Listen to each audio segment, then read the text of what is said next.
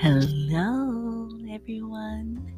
Welcome back to Book Ballads. I am your live reader, R K Slade, and I am just so excited to be back here with you tonight. I truly, truly enjoy doing this, and I really hope you are um, still enjoying the readings. If you wasn't, I guess you wouldn't be coming back, right?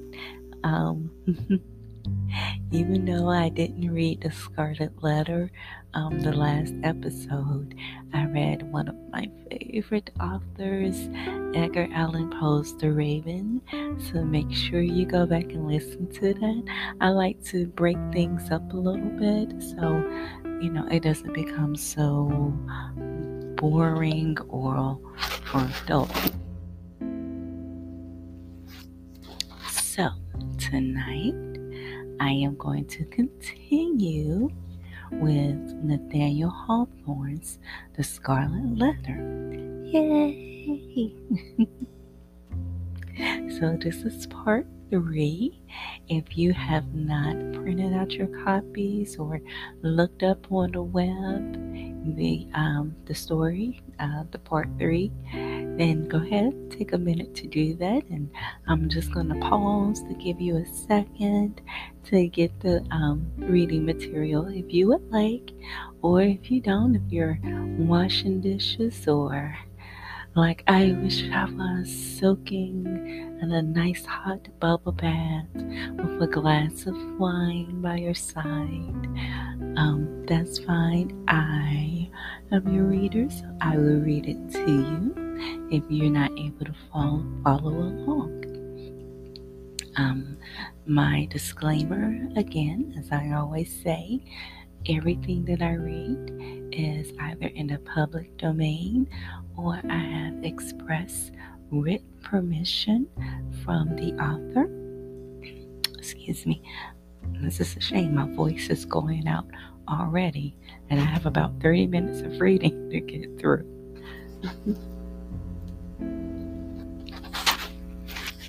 Okay. So, I hope everyone has their copy now. And without further ado, I know you're here for the story and not to hear me talk. So, I um, oh, I'm sorry. Let me get back to my disclaimer. Everything is in the public domain, um, or either I have express written permission from the publisher or the author to read something, or I could quite possibly read something of my own. Um, and also, I am not a professional at this, so, and I have my little southern twang sometimes, so excuse that. I hope it adds a little charm to the readings. But if not, you know, just I hope it's relaxing for you. Um, so with that being said, sometimes I will need to say pause break, take a moment and take a sip of water, um, so that I may continue reading. All right, so without further ado, let's get to it. Okay. The Scarlet Letter, Chapter three, The Recognition. From this intense consciousness of being the object of severe and universal observation, the wearer of the scarlet letter was at length relieved by a discerning on the outskirts of the crowd, a figure which irresistibly took possession of her thoughts. An Indian in his native garb was standing there, but the red men were not so infrequent visitors of the English settlements that one of them would have attracted any notice from Hester Prynne. At such a time, much less would, much less would he have excluded all other objects and ideas from her mind. by the Indian's side, and evidently sustaining a companionship with him stood a white man, clad in a strange disarray of civilized and savage costume. He was small in stature, with a florid visage which as yet could hardly be termed aged. There was a remarkable intelligence in his features, as of a person who had so cultivated his mental part that it could not fail to mold the physical to itself and become manifest by unmistakable tokens. Although, by a seemingly careless arrangement of his heterogeneous garb, he had endeavored to conceal or abate the peculiarity, it was sufficiently evident to Hester Prynne that one of this man's shoulders rose higher than the other. Again, at the first instant of perceiving that thin visage and the slight deformity of the figure, she pressed her infant to her bosom with so convulsive a force that the poor babe uttered another cry of pain, but the mother did not seem to hear it. At his arrival in the marketplace, and some time before she saw him, the stranger had bent his eyes on Hester Prynne. It was carelessly at first, like a man chiefly accustomed to look inward, and to whom external matters are of little value and import, unless they bear relation to something within his mind. Very soon, however, his look became keen and penetrative. A writhing horror twisted itself around his features, like a snake gliding swiftly over them and making one little pause with all its wreathed intervolutions and an open sight. His face darkened with some powerful emotion, which, nevertheless, he so instantaneously controlled by an effort of his will that, save at a single moment, his expression might have passed for calmness. After a brief space, the convulsion grew almost imperceptible, and finally subsided into the depths of his nature. When he found the eyes of Hester Prynne fastened on his own, and saw that she appeared to recognize him, he slowly and calmly raised his finger, made a gesture with it in the air, and laid it on his lips. Then, touching the shoulder of a townsman who stood next to him, he addressed him in a formal and courteous manner. "I pray you, good sir," said he, "who is this woman, and wherefore is she here set up to public shame? You must needs be a stranger in this region, friend," answered the townsman, looking curiously at the questioner and his savage companion, "else you would surely have heard of Mistress Hester Prynne and her evil doings. She hath raised a great scandal, I promise you, in godly Master Dimmesdale's church." "You say truly," replied the other. "I am a stranger, and have been a wanderer sorely against my will. I have met with grievous mishaps by sea and land, and have been long held in bonds among the heathen folk to the southward, and am now brought hither by this Indian to be redeemed out of my captivity.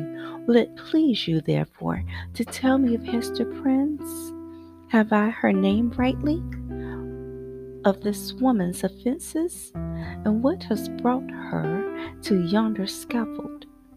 Truly, friend, and methinks it must gladden your heart, after your troubles and sojourn in the wilderness," said the townsman, "to find yourself at length in a land where iniquity is searched out and punished in the sight of rulers and people, as here in our godly New England. Yonder woman, sir, you must know, was the wife of a certain learned man, English by birth, but who had long dwelt in Amsterdam, whence some good time agone he was minded to come across and cast in his lot with us of the Massachusetts. To this purpose he sent his wife before him, remaining himself to look after some necessary affairs. Marry, good sir, and some two years or less that the woman has been a dweller here in Boston. No tidings have come of this learned gentleman. Master Prynne and his young wife, look you, being left to her own misguidance. Ah, ha, ha, I conceive you, said the stranger with a bitter smile. So learned a man as you speak of should have learned this too in his books, and who by your favor, sir, may be the father of yonder babe. It is some three or four months old, I should judge, which Mistress Prynne is holding in her arms. Of a truth, friend, that matter remaineth a riddle, and the Daniel who shall expound it is yet a-wanting, answered the townsman. Madam Hester absolutely refuseth to speak, and the magistrates have laid their heads together in vain. Peradventure, the guilty one stands, looking on at this sad spectacle, unknown of man, and forgetting that God sees him. The learned man, observed the stranger with another smile, shall come himself to look into the mystery. It behooves him well, if he still, if he be still in life, responded the townsman. Now, good sir, our Massachusetts magistrate, bethinking themselves that this woman is youthful and fair, and doubtless was strongly tempted to her fall, and that, moreover, as is most likely, her husband may be at the bottom of the sea, they have not been bold to put in force the extremity of our righteous law against her. The penalty thereof is death, but in their great mercy and tenderness of heart, they have doomed Mistress Prynne to stand only a space of three hours on the platform of the pillory, and then and thereafter for the remainder of her natural life to wear a mark of shame upon her bosom. A wise sentence, remarked the stranger, gravely bowing his head. Thus she will be a living sermon against sin until the ignominious letter be engraved upon her tombstone. It irks me, nevertheless, that the partner of her iniquity should not, at least, stand on the scaffold by her side. But he will be known, he will be known, he will be known. He bowed courteously to the communicative townsman, and whispering a few words to his Indian attendant, they both made their way through the crowd. While this passed, Hester Prynne had been standing on her pedestal, still with a fixed gaze towards the stranger, so fixed a gaze that, at moments of intense absorption, all other objects in the visible world seemed to vanish, leaving only him and her. Such an interview perhaps would have been more terrible than even to meet him as she now did, with the hot midday sun burning down upon her face and lighting up its shame with a scarlet token of infamy on her breast, with the sin-born infant in her arms, with a whole people drawn forth as to a festival, staring at the features that should have been seen only in a quiet gleam of the fireside and the happy shadow of a home, or beneath a matronly veil at church. Dreadful as it was, she was conscious of a shelter in the presence of these thousand witnesses. It was better to stand thus, with so many betwixt him and her, than to greet him, face to face, they two alone. She fled for refuge, as it were, to the public exposure, and dreaded the moment when his protection should be withdrawn from her. Involved in these thoughts, she scarcely heard a voice behind her until it had repeated her name more than once in a loud and solemn tone, audible to the whole multitude.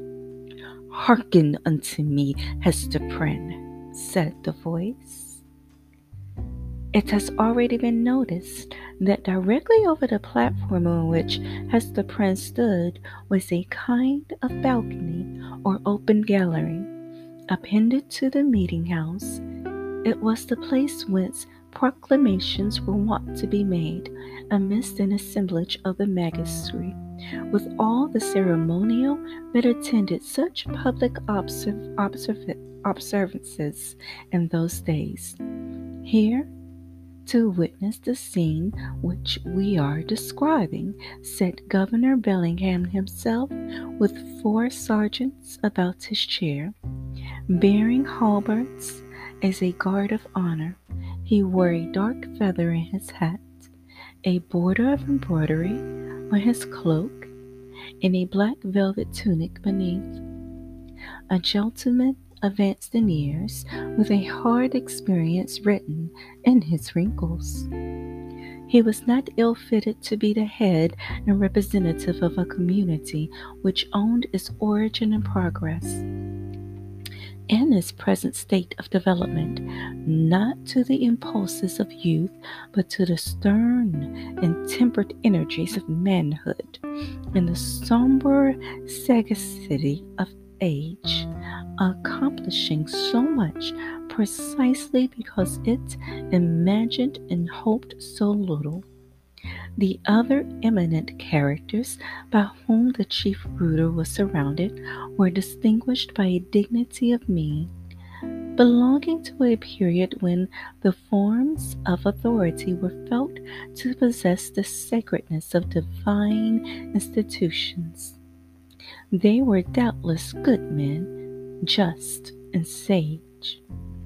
But out of the whole human family, it would not have been easy to select the same number of wise and virtuous persons who should be less capable of sitting in judgment on an erring woman's heart, and disentangling its mesh, be less capable.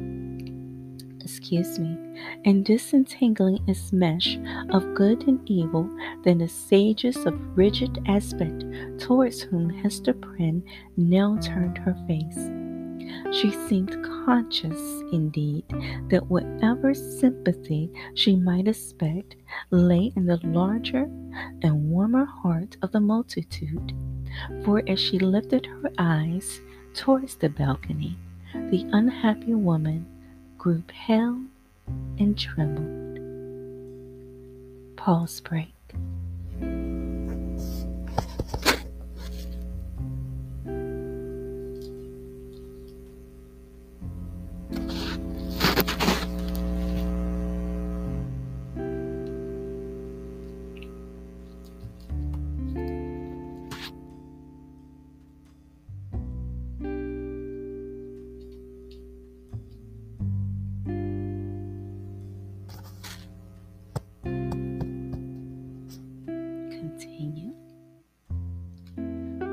The voice which had called her attention was that of the Reverend and famous John Wilson, the eldest clergyman of Boston, a great scholar, like most of his contemporaries in the profession, and withal a man of kind and genial spirit. This last attribute, however, had been less carefully developed than his intellectual gifts, and was, in truth, rather a matter of shame than self-congratulation with him. There he stood, with a border of grizzled locks beneath his skull cap, while his great eyes, accustomed to the shaded light of his study, were winking, like those of Hester's infant, in the unadulterated sunshine. He looked like the darkly engraved portraits which we see prefixed to old volumes of sermons, and had no more right than one of those portraits would have, to step forth as he did now, and meddle with the question of human guilt, passion, and anguish. "Hester Prynne," said the clergyman, "I have striven with my young brother here, under whose preaching of the word you have been privileged to sit here." Mister Wilson laid his hand on the shoulder of a pale young man beside him. "I have sought, I say, to persuade this godly youth that he should deal with you, here in the face of heaven and before these wise and upright rulers, and in the hearing of all the people, as touching the vileness and blackness of your sin. Knowing your natural temper better than I, he could the better judge what arguments to use, whether of tenderness or terror, such as might prevail over your hardness and obstinacy, insomuch that you should no longer hide the name of him who tempted you to this grievous fall. But he opposes to me with a young man's over-softness, albeit wise beyond his years, that it were wronging the very nature of woman to force her to lay open her heart's secrets in such broad daylight, and in presence of so great a multitude. Truly, as I sought to convince him, the shame lay in the commission of the sin, and not in the showing of it forth. What say you to it? Once again, Brother Dimmesdale, must it be thou or I that shall deal with the poor, with this poor sinner's soul?" There was a murmur among the dignified and reverend occupants of the balcony, and Governor Bellingham gave expression to his purport, speaking in an authoritative voice, although tempered with respect towards the youthful clergyman whom he addressed. "Good Master Dimmesdale," said he, "the responsibility of this woman's soul lies greatly with you. It behooves you, therefore, to exhort her to repentance and to confession as a proof and consequence thereof."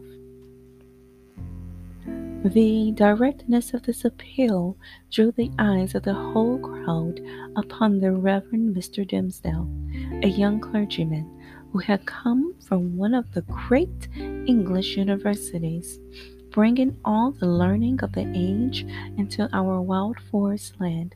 His eloquence and religious fervor had already given the earnest of high eminence in his profession.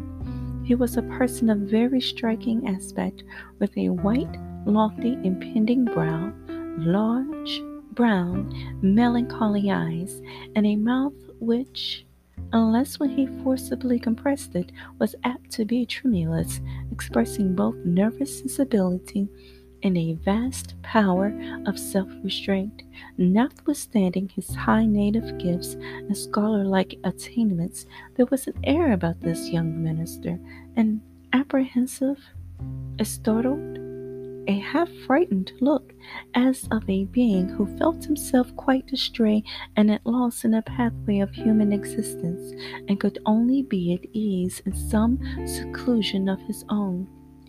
Therefore, so as his duties would permit, he trod in the shadowy bypaths, and thus kept himself in childlike, coming forth when occasion was with the freshness and fragrance and dewy purity of thought, which, as many people said, affected them like the speech of an angel. Such was the young man whom the Reverend Mister Wilson and Governor had introduced so openly to the public notice, bidding him speak in the hearing of all men, to that mystery of a woman's soul, so sacred even in its pollution. The trying nature of his position drove the blood from his cheek and made his lips tremulous.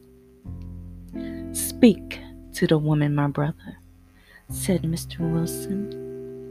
"It is of moment to her soul, and therefore, as the worshipful governor says, momentous to thine own, in whose charge hers is. Exhort her to confess the truth." The Reverend Mister Dimmesdale bent his head in silent prayer, as it seemed, and then came forward.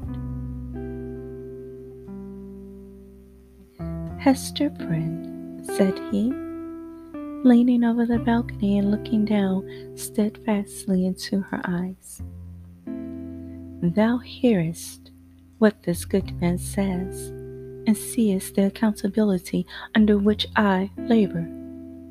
If thou feelest it to be for thy soul's peace, and that thy early earthly punishment will thereby be made more effectual to salvation, I charge thee to speak out thy name of thy fellow sinner and sufferer. Be not silent from any mistaken pity and tenderness for him, for believe me, Hester, though he were to step down from a high place and stand there beside thee on thy pedestal of shame, yet better were it so than to hide a guilty heart through life. What can thy silence do for him, except it tempt him, yea, compel him, as it were, to add hypocrisy to sin?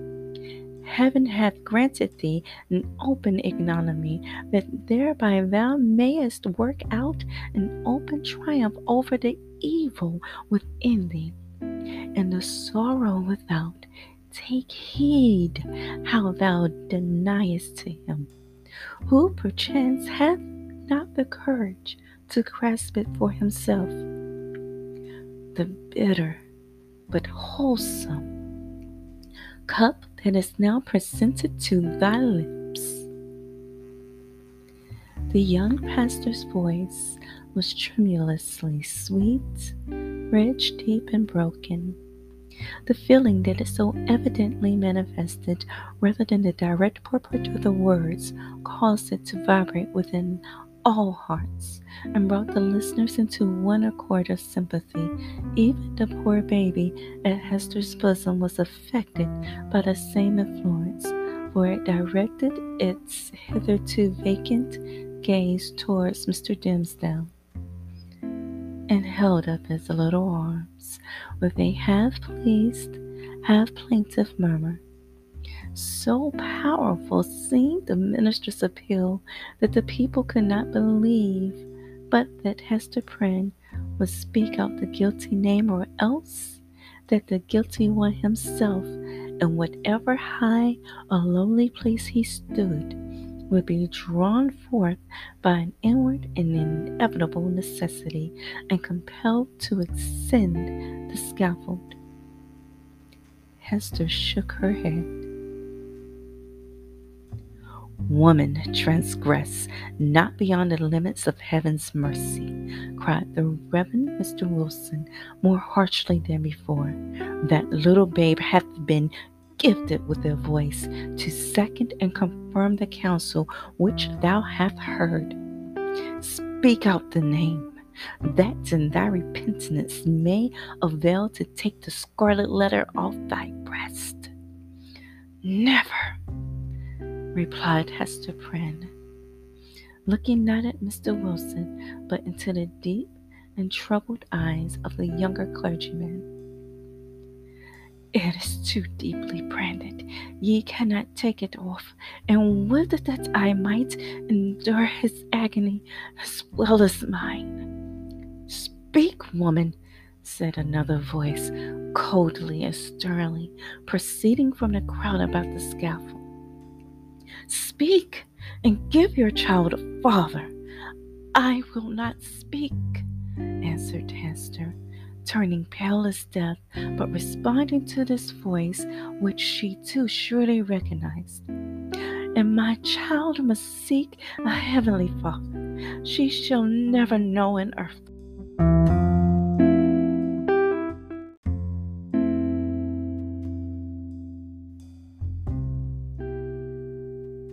She would not speak, murmured Mister Dimmesdale, who, leaning over the balcony with his hand upon his heart, had awaited the results of his appeal.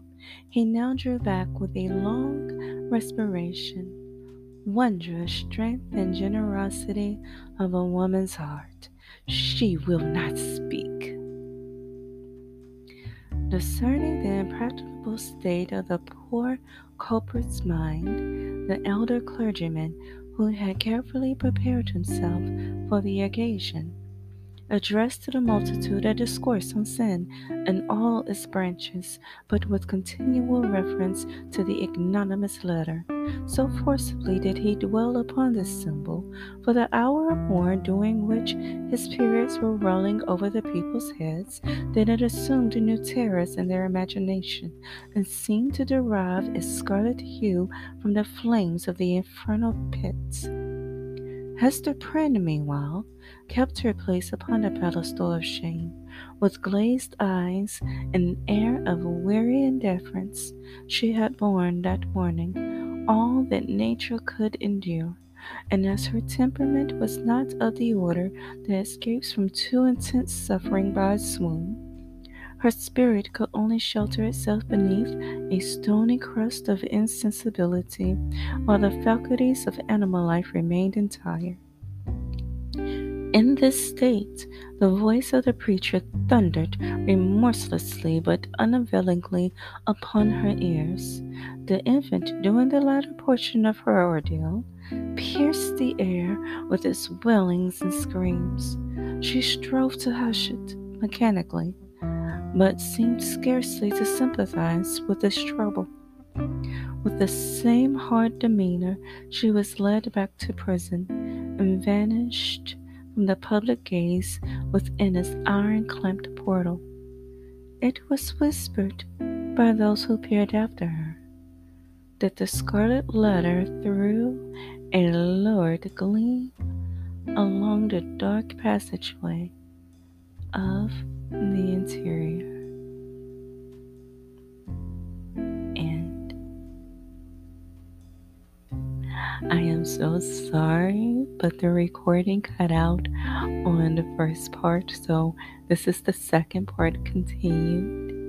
Um, thank you, you all, for continuing to listen.